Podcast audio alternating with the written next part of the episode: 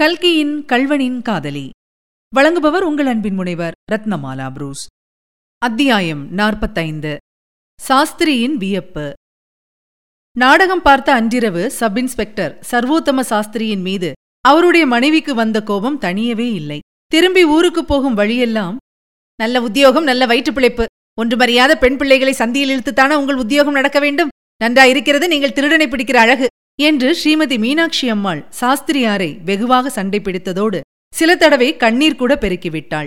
அபிராமியையும் தன்னையும் சாஸ்திரியார் அந்த மாதிரி உள்நோக்கம் ஒன்றை வைத்துக்கொண்டு நாடகத்துக்கு அழைத்துப் போனதை நினைக்க நினைக்க அவளுக்கு ஆத்திரம் பற்றிக் கொண்டு வந்தது. சாஸ்திரியாருடைய மனோநிலையோ இதற்கு நேர் விரோதமாயிருந்தது. திருடனை பிடிக்காவிட்டாலும் அவன் இத்தனை நாளும் இருந்த இடத்தை சாமர்த்தியமாய் கண்டுபிடித்து விட்டார் அல்லவா? அதனால் போலீஸ் இலாக்காவில் அவர் மீதிருந்த சந்தேகமும் அடிபட்டு போயிற்று. இதனாலெல்லாம் அவருடைய மனத்தில் முன்னை விட அதிக உற்சாகம் இருந்தது.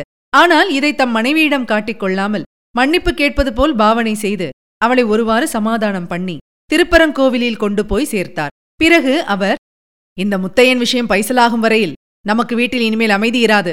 ஆகையால் அவனை பிடித்துவிட்டுத்தான் வீட்டுக்கு வருகிறது என்று மனத்திற்குள் தீர்மானித்துக் கொண்டு வெளிக்கிளம்பினார். மேற்கே கல்லணை முதல் கிழக்கே சமுத்திரம் வரையில் ஆங்காங்கு எல்லை வகுத்துக் கொண்டு கொள்ளிடக்கரை பிரதேசத்தை போலீசார் சல்லடை போட்டு சலித்துக் கொண்டிருந்தார்கள். சப் இன்ஸ்பெக்டர் சர்வோத்தம சாஸ்திரிக்கும் அவருடைய தலைமையில் இருந்த போலீஸ் படைக்கும் புரசூர் ஸ்டேஷன் முதல் பூங்குளம் வரையில் உள்ள பிரதேசம் விழுந்திருந்தது.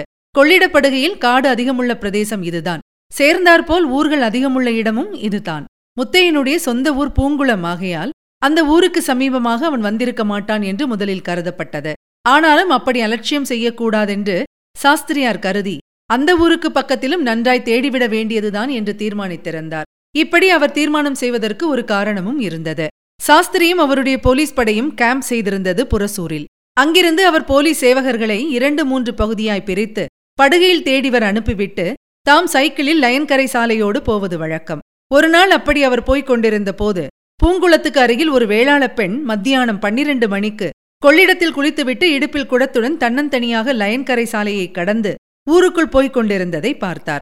இந்த பெண்தான் எவ்வளவு அழகா இருக்கிறாள் என்ற எண்ணம் அவர் அறியாமலே அவர் மனத்தில் தோன்றியது. பிறகு அபிராமிக்கும் இந்த பூங்குளந்தானே ஒருவேளை இந்த பெண் அபிராமிக்கு ஏதாவது உறவாயிருந்தாலும் இருப்பாள் என்று நினைத்தார். அப்புறம் இன்னொரு வியப்பு அவர் உள்ளத்தில் ஏற்பட்டது. பக்கத்தில் ராஜன் வாய்க்காலில் தண்ணீர் அலைமோதிய வண்ணம் போய்க் கொண்டிருக்கும் போது இந்த பெண் எதற்காக இந்த உச்சி வேளையில் கொள்ளிடத்துக்கு போய் குளித்துவிட்டு வருகிறாள் என்று ஆச்சரியப்பட்டார். இப்படி அவர் எண்ணமிட்டுக் கொண்டே போனபோது கொஞ்ச தூரத்தில் நாம் முதல் அத்தியாயத்தில் சந்தித்த தர்மகர்த்தா பிள்ளை எதிர்பட்டார். உழவு தலைக்கு போய்விட்டு அவர் திரும்பி வந்து கொண்டிருந்தார். சப் இன்ஸ்பெக்டர் அவரிடம் பேச்சு கொடுத்து விசாரித்து குளித்துவிட்டு போகிற பெண்ணின் பெயர் கல்யாணி என்றும் அவளை இப்போது பிரசித்தி பெற்ற கொள்ளைக்காரனாக விளங்கும் முத்தையனுக்கு கல்யாணம் செய்து கொடுப்பதாக ஒரு காலத்தில் பேச்சு இருந்ததென்றும் தெரிந்து கொண்டார். இப்போது கல்யாணி பெரிய சொத்துக்காரி என்பதையும் அறிந்தார். இதை கேட்டது முதல் அவர் மனத்தில் இன்னதென்று விவரம் தெரியாத ஒரு குழப்பம் குடிகொண்டது. நம்முடைய தேட்டத்துக்கும் இந்த பெண்ணுக்கும் ஏதோ சம்பந்தம் இருக்கிறது என்று அவருடைய உள்ளுணர்வு சொல்லிற்று. ஆனால் என்னமாய் அதை கண்டுபிடிப்பது? பகிரங்கமாய் விசாரித்து பலன் இல்லாமல் போனால் பைத்தியக்காரத்தனமாக முடியுமே? அன்று சாஸ்திரி இரவு பதினோரு மணிக்குத்தான் வந்து கேம்பில் படுத்தார் ஆனாலும் தூக்கம் என்னமோ வரவில்லை. பூங்குளம் கல்யாணி முத்தையன் அபிராமி இப்படியே அவருடைய எண்ணங்கள் சுழன்று கொண்டிருந்தன. மறுநாள் எப்படியும் பூங்குளத்துக்கு பக்கத்திலுள்ள காடுகளை நன்றாய் சோதனை போடுவது என்று அவர் தீர்மானித்தார். மறுநாள் காலையில் அவர் போலீஸ்காரர்களை பிரித்துவிட்டு அவர்கள் இங்கிங்கே போக வேண்டும் இன்னின்ன செய்ய வேண்டும் என்று சொல்லிக் கொண்டிருந்த போது புரசூர் ரயில்வே ஸ்டேஷனில் சாதாரண உடுப்புடன் இருந்து இறங்கி ஏறுபவர்களை கவனிக்கும்படி உத்தரவு பெற்றிருந்த போலீஸ்காரன் அவரிடம் வந்து அன்று காலை பாசஞ்சரில் சாய்பு ஒருவர் ஒரு கோஷா ஸ்திரீயுடன் வந்து இறங்கி பாச்சாபுரம் என்ற ஊருக்கு வண்டி பேசிக் கொண்டு சென்றதாக தெரிவித்தான். அதைக் கேட்ட சப் இன்ஸ்பெக்டர் பலமாக சிரித்தார். ஓஹோ அப்படியா? திருடன் மறுபடி மதராசுக்கு போய் அங்கே கோஷா வேஷம் போட்டுக்கொண்டு ஒரு சாய்புவையும் கூட அழைத்துக் கொண்டு நம்மிடம் அகப்பட்டுக் கொள்வதற்காக திரும்பி வந்திருக்கிறானோ? என்றார். இப்போதெல்லாம் சாஸ்திரிக்கு மற்றவர்கள் கொண்டு வரும் துப்பு எதிலும் நம்பிக்கை ஏற்படுவதில்லை. முத்தையனை பற்றிய தகவல் வேறு யாராலும் கண்டுபிடிக்க முடியாதென்றும் தம் ஒருவரால் தான் அவனை கண்டுபிடிக்க முடியும் என்றும் ஒரு எண்ணம் அவர் மனத்தில் வேரூன்றி இருந்தது.